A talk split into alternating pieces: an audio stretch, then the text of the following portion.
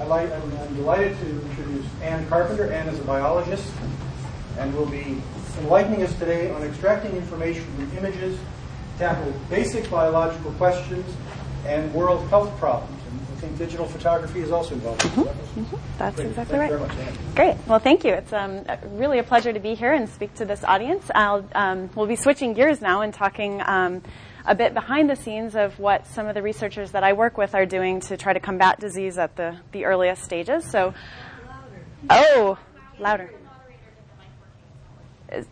It's just recording. It's just recording. It's not okay, so I will speak. I will speak much more loudly and probably slower than than usual, so that we can hear it clearly. I direct the imaging platform at the Broad Institute of Harvard and M I T.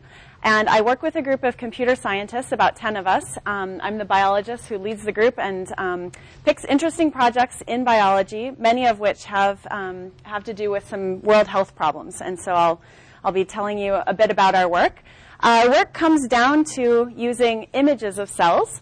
Most of the experiments that we do involve microscopy of some sort. And these are some fluorescence images of cells growing here.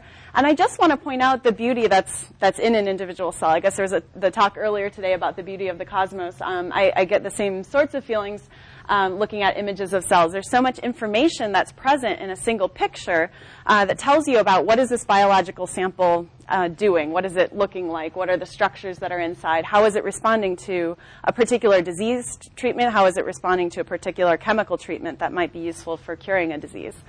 Um, so as a case study of how do we use these images to do anything useful, I thought I, it's instead of explaining the technology behind what I do, I thought I would just explain um, one case study, and I think you'll get the picture of why this technology is so powerful and why I'm so excited to be working on it. I'm working on a project right now um, in collaboration with um, it, researchers who work on infectious disease at the Broad Institute. It's a project that involves tuberculosis, which is, a, a, in fact, a growing health problem. Um, not just because of tuberculosis itself, but because of some latent forms that have become antibiotic resistant and um, can remain fairly um, latent in an individual and infect others and, and become quite resistant. And so this is a growing health problem of, um, of significant interest a- across the world. And in order to explain the new methods that we're using to try to come up with new treatments for this particular disease, it's helpful for me to explain the old-fashioned way of finding antibiotics. So that's what I'm going to explain here first.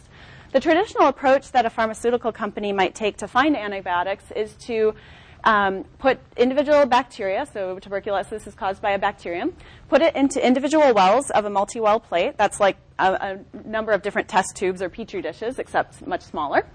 And then the, usually pharmaceutical companies have a million different test chemicals that their chemists have created over time, and they think, well, we hope that one or two of these might actually cure this particular um, disease. So they'll pick a million of their test chemicals, they'll put each one into a different well, and then they'll test them and see, out of all those millions and millions of wells, can they find any wells that the bacteria have died in? Right? So they'll have some method to measure the amount of bacteria that are remaining in each of the little test tubes, and they'll look for the wells where the bacteria died.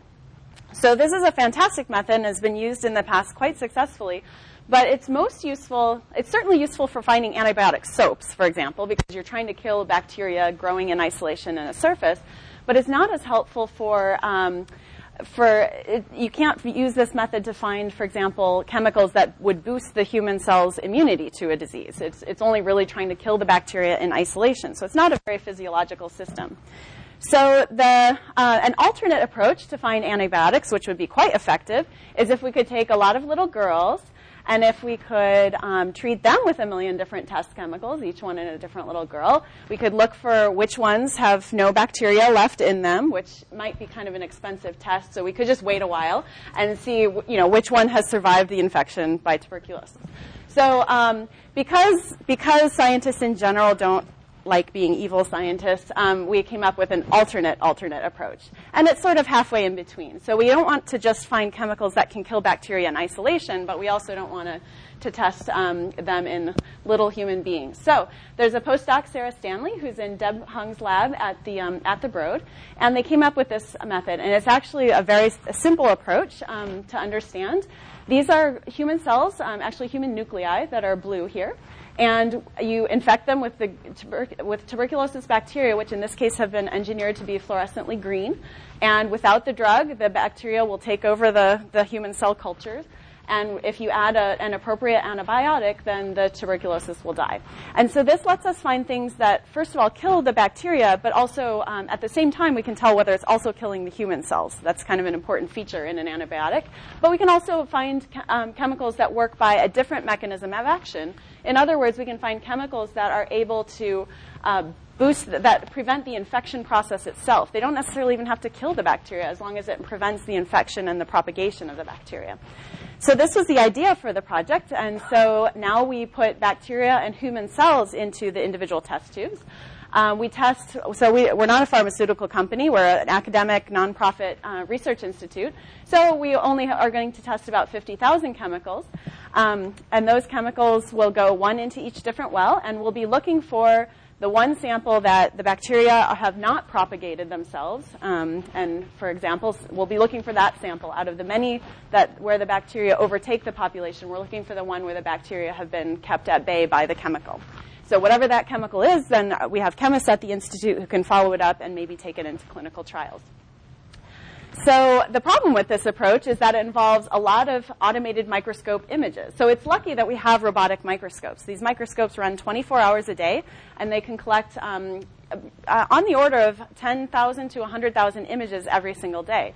And the problem is we don't have that many postdocs to go and look at the images and, um, and figure out which ones are going to be the samples of interest. So this is a fairly... Um, This outcome that we're looking for, bacteria or no bacteria, and also are the human cells healthy or not healthy, it's a pretty simple readout. And so we, what we do is we take the images from the robotic microscope, and this is where my group comes into play with the, um, the digital images. The robot collects the di- digital images by microscopy, and then our, we write software that is able to find the tuberculosis, find the human cells, and count how many bacteria are present per cell, and also measure the, the general health of the human cells. So how does how does that look? I won't tell you how it works exactly, but I'll, I'll show you how it looks. Um, we run some mathematical algorithms and filters on the images, and those um, are able to identify each individual cell, and they're able to identify um, each individual bacterial blob, and um, and count up the mass of, of bacteria in each sample. And this is Martha Vokes, who worked on this project in my group. So this project is um, is currently underway. We've screened um, so far just, I think, only one thousand chemicals and found a couple of them so far that look interesting. Um, and so we're, we're following up on those and also expanding to a much larger set of chemicals to try to find uh, chemicals that might be good treatments for this disease. If we're really lucky, um, we, we typically screen um, not just a random set of chemicals, but usually we choose a set of chemicals at first that are F D A approved. So if we find an F D A approved drug that are, that seems to be effective in a particular um, disease or, or infection, then it's much quicker to get it through clinical trials. So that's always our goal, is to find something that's um, that's already had a lot of the, the work done in it. So uh, So the software that we wrote to do this project, but also um, at, we've got at least fifty projects going on right now in a, a number of different areas, is called Cell Profiler. It's an open source project, and uh, we started, we launched it about two years ago. You can download it online, and there's examples online, so you can see how it works. Um, this is what it looks like, and um, you, it's basically modular. You mix and match the kinds of um, algorithms that you need to run on the images in order to measure whatever it is you need to measure in the images. And what it looks like is something like this, that it, it moves along, and as it's going, it's finding the individual cells. It's finding, in the example I showed, the bacteria. It's making all these measurements, and at the end of the experiment, if you've had fifty thousand chemicals that you've tested, you'll get uh, a database full of fifty thousand of the images and all the appropriate measurements that have been made to, and then the, the statisticians in your group can take a look at all those measurements. We've used the software on um, not just this infection project that I showed you, but a number of different projects in a number of different areas. And I, I put this up to, to demonstrate um, how science has really been changing, uh, basic science has been changing um, quite dramatically, I would say, in biology over the past five or ten years. Um, it's become much more collaborative. The technologies that are involved are so diverse that for the project I explained, you need um, somebody who can run a robotic microscope. So you've got engineers, you've got computer scientists for sure who are shuffling all this data one, one way or the other. You need statisticians, you need the biologist who actually knows about the infectious disease to begin with. Um, and then you need chemists to follow up on the, the drugs that are found. And so this becomes a very large project team and is becoming quite common in biology rather than having a single lab studying a single um, small niche of the world. Uh, we have to get together a lot more often. And that's exemplified here with other projects going on. A lot of projects we do are related to different forms of cancer. Um, a leukemia project, we screened um, uh, I'm not sure how many chemicals, but we found a really good one that looks like it may be effective for A M K L. Um, And then um, project, other projects in, in oncology at basic and more clinically advanced um, stages. And uh, the software is being used not just by the people we're directly working with, but the people around the world. So there's a gigantic blob in the Boston area because there's so much life sciences research going on there. But there's projects going on around the world. And um, you can see that in certain parts of the world, there's not so much work going on. Of course, not everywhere has robotic microscopes. Not everywhere needs a fancy system to look at images because they don't have a way of producing images in very high throughput and very quick ways. But um, there are some pro- projects that can be done in an undergraduate laboratory or in a much smaller scale. And examples of that, um, which some of you may remember from lab classes, would be to grow yeast patches on an agar plate, for example. There's a picture of one of those. And the traditional method would be to score those as plus equals growth and minus equals no growth. Um, but if you can analyze the images automatically, you can get quantitative information from each individual spot. And um, it allows you to do um, experiments that are that well, it's certainly quicker and and um, and more convenient to get numerical measurements, but it can also be more accurate if you have many replicates of an experiment. Um, and as well, I'm guessing um, who, how many people in the audience have ever counted yeast growing on plates, colony counting of any sort? Yeah, actually, a pretty good percentage. Um, so this is another thing where basically to do experiments like this in an undergrad lab or in the middle of Africa, all you need is um, some agar, some petri dishes, and a flatbed scanner. You throw it on a flatbed scanner or just use a digital camera to take the pictures. And then you can use the open source software to identify all the, the colonies and count them and measure their various properties. Um, so that's uh, examples of some of the um, experiments that can be done even if you don't have a robot microscope as your, at your disposal. Okay, so the, the last bit I want to explain is um, the cutting edge work that we've been doing just in the past um, year or so. And um, I, I won't I won't explain the underpinnings of it, but it's really just it's really just fun. It's really an interesting approach that involves um, algorithms from machine learning applied to these more complicated biological experiments. So I'll explain what it does. So um, wh- I showed you the case study where we're looking for how many tuberculosis are infecting a certain cell. But most of the projects that we um, need to do are more complicated than that. We're not just counting cells or counting bacteria. We want to measure how many of the cells have a very subtle appearance that looks cancerous versus non-cancerous. And it's it's so subtle that it's really hard to figure out, well, what would you measure in these images to even tell whether it's um, cancerous or not cancerous? And what you really need is the human visual system, because the human brain is uh, phenomenal in its ability to look at a picture and characterize it and, and conclude something about it. And so what, what we have here is a beautiful melding of computer science and the human brain um, to solve some of these problems. So how does it work? The computer gives the biologist, starts out with just ten or fifteen different cells, and the biologist looks at the pictures of the cells and decides which ones look like what she's looking for and which ones are not what she's looking for. So for every cell that runs past her eyeballs, she decides whether it's a yes or a no. And the yes or no can depend on, um, it's whatever she's looking for. It's cancerous or not cancerous. It's using using her understanding of a particular biological problem. She knows whether something is interesting or not interesting. So she sorts a few dozen cells, and the computer is looking not at the picture itself. The computer is looking at this little, Um, what I've shown schematically here as a barcode. That barcode is really the measurements that have been extracted for each individual cell. So the computer makes hundreds of measurements of every cell, some of which it doesn't, you know, we don't even know what the measurements mean. It's measuring the size and the shape and the colors and the textures and everything else. The computer starts to get a sense from looking at those barcodes, you know, all those negative, all those no cells have something in common. And all those yes cells have something else in common. And by looking at all the different measurements together, uh, it starts to get a sense of what it thinks that the biologist is looking for. So then the computer sends another dozen cells past the biologist and says, okay, I think here's ten more yeses. What do you think? And then the biologist says, yeah, okay, ten of those are good, but two of those are not good. And then the computer develops a better rule, and over time it gets really good at it. So that's kind of how it works, and this is what it looks like. And it's it's really incredibly fun. It's a sort of a video game that you're playing with the computer here. Um, so that those are the cells that are ready to be classified, and now the biologist is sorting the cells that have the sort of flat green shape versus the more round green shape or no green at all. So all those little flat guys are going over there, and the roundish blank ones are going over there. So in this case, we've sorted dozens of each. Um, there, you can't see the line down the middle, but a dozen yeses and a dozen, uh, hundreds of yeses and hundreds of nos. And then we train the computer, and um, within about two minutes or so, the computer says, I think I know what you're looking for. Are these more of what you're looking for? And if you disagree, you can keep sorting and, and go around again.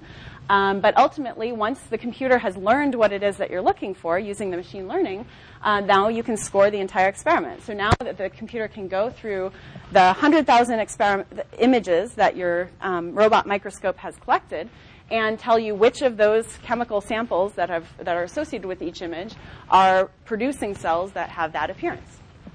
And so that, for example, is one of the samples that, um, that has a lot of those little flat bar-shaped cells in it. So we've been using this approach, this more um, fancy approach, for a number of different projects. Again, many of them do, to do with cancer, um, uh, breast cancer, glioblastoma, leukemias.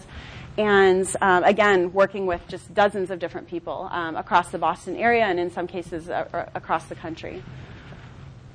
We are now um, in the next stages. We're just getting started working on different unusual types of um, things, not even just cells, but um, whole organisms like C. elegans, um, zebrafish, and um, an individual yeast um, in time-lapse movies are some of the things that we're working on next. And I specifically want to draw out the, the C. elegans uh, identification. It's a tiny little worm.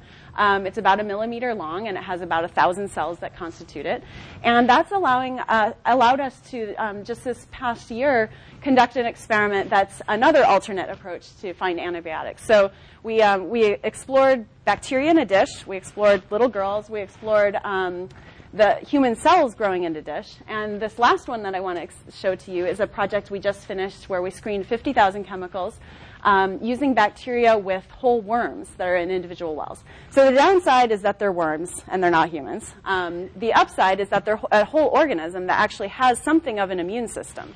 So we can find not just the chemicals that um, kill the bacteria and prevent infection, but also chemicals that boost the animal's immune system um, and in order to prevent infection. So that would be a really fantastic kind of uh, something like a vaccine.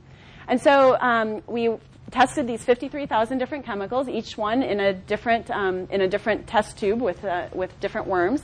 And the thing, and you're gonna laugh, but this is so that's what worms look like when they're happy. Um, this is what they look like after you've infected them. Um, in this case, with Enterococcus faecalis. Um, so most of them, you can see, have taken on this basic rigor mortis, um, and it's so it's so absurd to me that they actually do this. But when the when the worms are dead, they're straight as a stick. Um, so in this in this um, in this example, this is the one chemical that has allowed this worm to survive. All the others have died and, you know, kind of taken on the not so happy straight shape. Um, but that guy's still swimming around, just happy as a clam. So whatever that chemical is, is a really good one for preventing this disease. Um, and so in this case, uh, as I said, we're looking for um, inhibitors of uh, or uh, treatments for Enterococcus faecalis infection, which is um, it, it specifically affects immunocompromised patients. Um, so it's important in H I V treatment. So there's an example of what the, the image looks like. You have a, a well full of worms. You can see most of them are dead because they're pretty straight. Um, and the, the automated Automated image processing that we're developing is able to determine whether a worm is alive or dead or sort of half alive or half dead. Sometimes it's hard to tell because they're a little bit curvy. Um, so you can see the result of the image processing is trying to figure out, um, count up how many are alive or dead. And we're looking for chemicals that allow the worms to survive uh, this infection. Uh, we're, we're focused not, not just on infectious disease, but a lot of other projects. I showed many that were involved with cancer. This is a project related a little bit more to diabetes and metabolism, where, again, in the worm, you can study things like feeding, which you certainly can't study with human cells in dishes. Um, so here's an experiment that we're working on getting started, um, having to do with uh, the accumulation of fat in the worm. So if this particular stain lights up the fat deposits that a cell that an individual worm has, and so with certain chemicals, their appetite is suppressed, and with others, it's um, enhanced. So we're looking, looking to do experiments with those guys. So that's that's concludes my talk. The work that I presented, of course, is the dozens of collaborators, biology collaborators that we worked with, but as well now we have about ten people in my group at the institute that have worked together to make these projects happen. Thank you.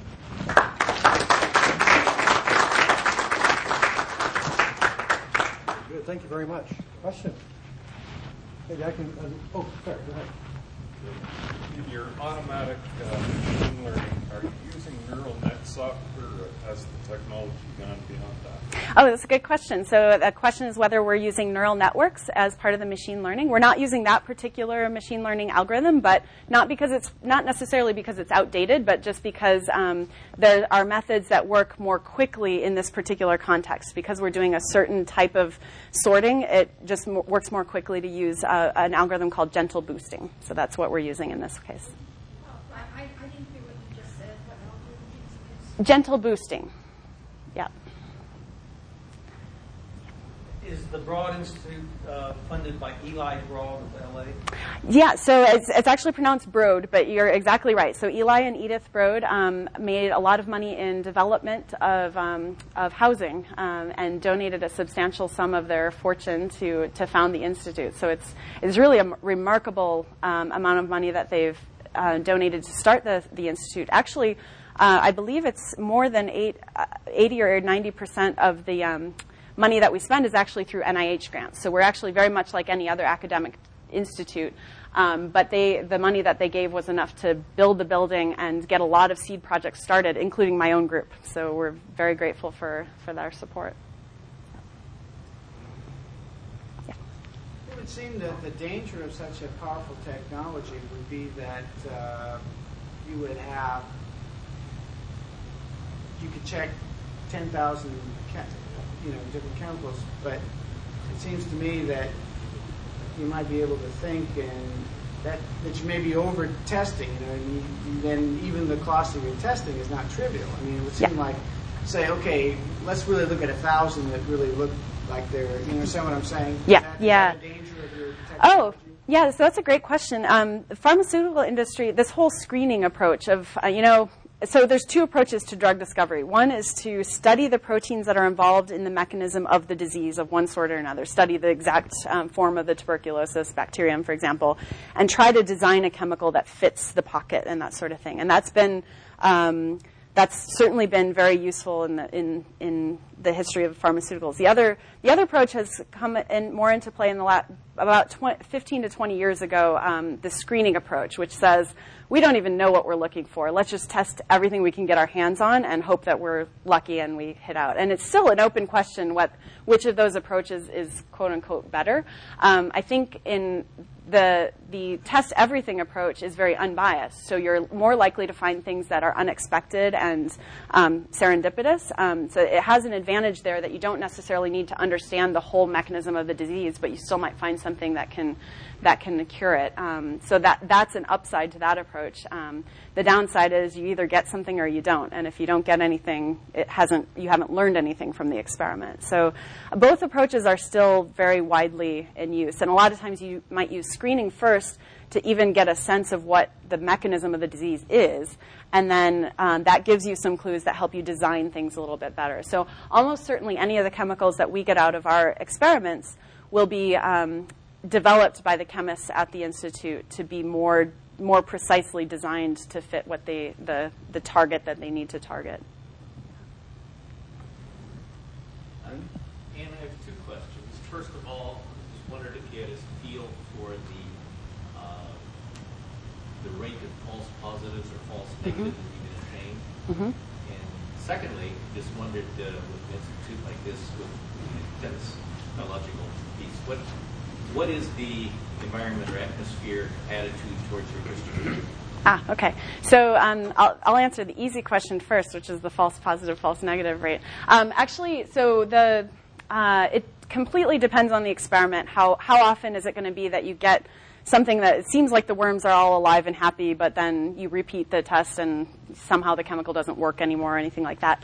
Um, it's hard. It's hard to say, um, but I guess I can just say on. On average, we always, what we always do is we test the fifty thousand, and then we take usually the top one hundred or something and do a retest of them and another retest and go down the line. And I would say that it's usually more than fifty percent of the chemicals repeat in the follow-up experiments. So unfortunately, that means fifty, usually something like fifty percent of them looked like they were good at the at first shot, but then didn't really um, didn't follow up very well. But that means your algorithm worked. It was just that the oh, test wasn't before. right, right. Yeah, so actually for the image, oh, so that's a great, so that's much easier. So the part, my step in the process actually has, um, so we just did an, a, a test where we had no false negatives and um, two false positives out of three hundred, uh, three hundred sixty, you know, samples. So it's extremely, that, that step of it is extremely accurate. Unfortunately, the, the pipetting and the sample preparation and the microscopy and everything else can be kind of hit or miss. So it, it, it makes the... the experiment's difficult. So as far as um, response to Christian faith, um, I think it, it's a great question. I, most of, so my group, um, I think there's one other Christian that's in my group, um, and we haven't actually talked about how our faith affects our work um, directly because he's kind of new in the group. Um, I would say that overall, um, definitely my Christian faith, faith motivates what I do and motivates um, doing the work excellently and in an ethical way and in a, a scientifically conscientious way. Um, but it's something that, I, that I'm not very vocal about yet in my work environment. And uh, this came up in Bill Newsom's session yesterday. How, how exactly does one go about in an intensely academic um, environment where most people aren't talking about their personal lives at all? I don't even know if people that I work with have kids or not, much less, you know, what their faith, their faith system is. So um, it's a bit of a strange environment. It's not the most natural environment to, to start chatting about faith. Um, so I'd say overall it hasn't come up much, except for when Francis Collins comes to town and, and um, I, around the, t the table at my institute, um, I half overheard a conversation of some Uh, some of my colleagues saying, "Oh, Francis Collins is coming. You know, I hear he's a Christian. I think he might he might be born again. I don't, you know, what does that even mean?" And um, so every once in a while, a, a little snippet will come up, but it's it's actually pretty rare that conversations arise where I have the opportunity to talk about it. I think Francis Collins is an A S A member, is he not? That's right. Yep. Are you an A S A member? Yep. Well, there you go. We have another recruit coming from her lab shortly. I just have one other thing, uh, sure. uh, maybe even another one after that. Um, you, you allude in your abstract to potential applications to the developing world. Yep. Yeah. Um, could you maybe touch on that a bit? Is when you started talking about worms, I kept thinking of various parasitic oh. infestations. Yep, yep. Um, so, so you know, certainly the, a lot of the diseases we work on are neglected diseases because the, you know, the pharmaceutical companies have a lot of the big big diseases covered, but a lot of, that are neglected um, tend to be. So we're working on malaria and tuberculosis. So that's one connection. Um, we haven't, we don't have any other projects working on um, parasitic worms per se, um, but the technology that we're that I showed you could easily be, be applicable to those kinds of experiments. We just don't have any underway right now. Um, the other project that I'm really excited about, but it's it's been slow getting going, is um, I don't know if you've seen in toy stores lately, you can buy little microscopes that are not more than a hundred bucks or so. They're not that expensive, just to hook up to your laptop and look, have your grandkids look at little uh, little samples of whatever they happen to find. Um, I'm wor working with a researcher who is um, adapting those that sort of idea, except making it as high-end as possible, but as cheap as possible. So he's developed something that is going to cost, um, it costs less than a thousand dollars to manufacture it, but it's a microscope that's suitable for um, diagnosis of various diseases sort of in the field. So right now, a lot of times, uh, flow cytometry is the technology that's used in, um, in the developing world to diagnose um, and monitor H I V treatment, for example, and a number of different types of infection. And uh, the problem with flow cytometry is each instrument is about fifty thousand dollars, um, maybe twenty thousand dollars if you're if you get a lower end one. Um, but it requires a lot of pure water to be operated, which is sometimes hard to come by. So he's working on getting a, a less than a thousand dollar microscope that hooks up to a super cheap laptop. And if we um, and we're working on the image analysis. basis for that so that they can have open source software, really cheap laptop, the one laptop per child um, laptops, and this really cheap microscope to be to serve as a diagnostic. So that's one of the other projects that we've been working on lately. That's great. I do a course in ethics in global research, and this would be a technology to follow very carefully and closely as far mm-hmm. as its application in uh, various developing world settings that I'm familiar with. Yeah. I think we have maybe one time for a quick question. Please. Yeah. Uh, for a, a small undergraduate college that has, you know, phase contrast and regular microscope, yeah. is there a way we could plug into that program? Yep, absolutely. So a lot of, um, we, we developed it for um, images that come from robotic microscopes, but it turns out that um, I think probably more, way more than fifty percent of the users that download the software from online are doing experiments that um, are just from regular regular microscopes. So that's definitely a possibility. Thank you. Yeah. Thank you very much for having me.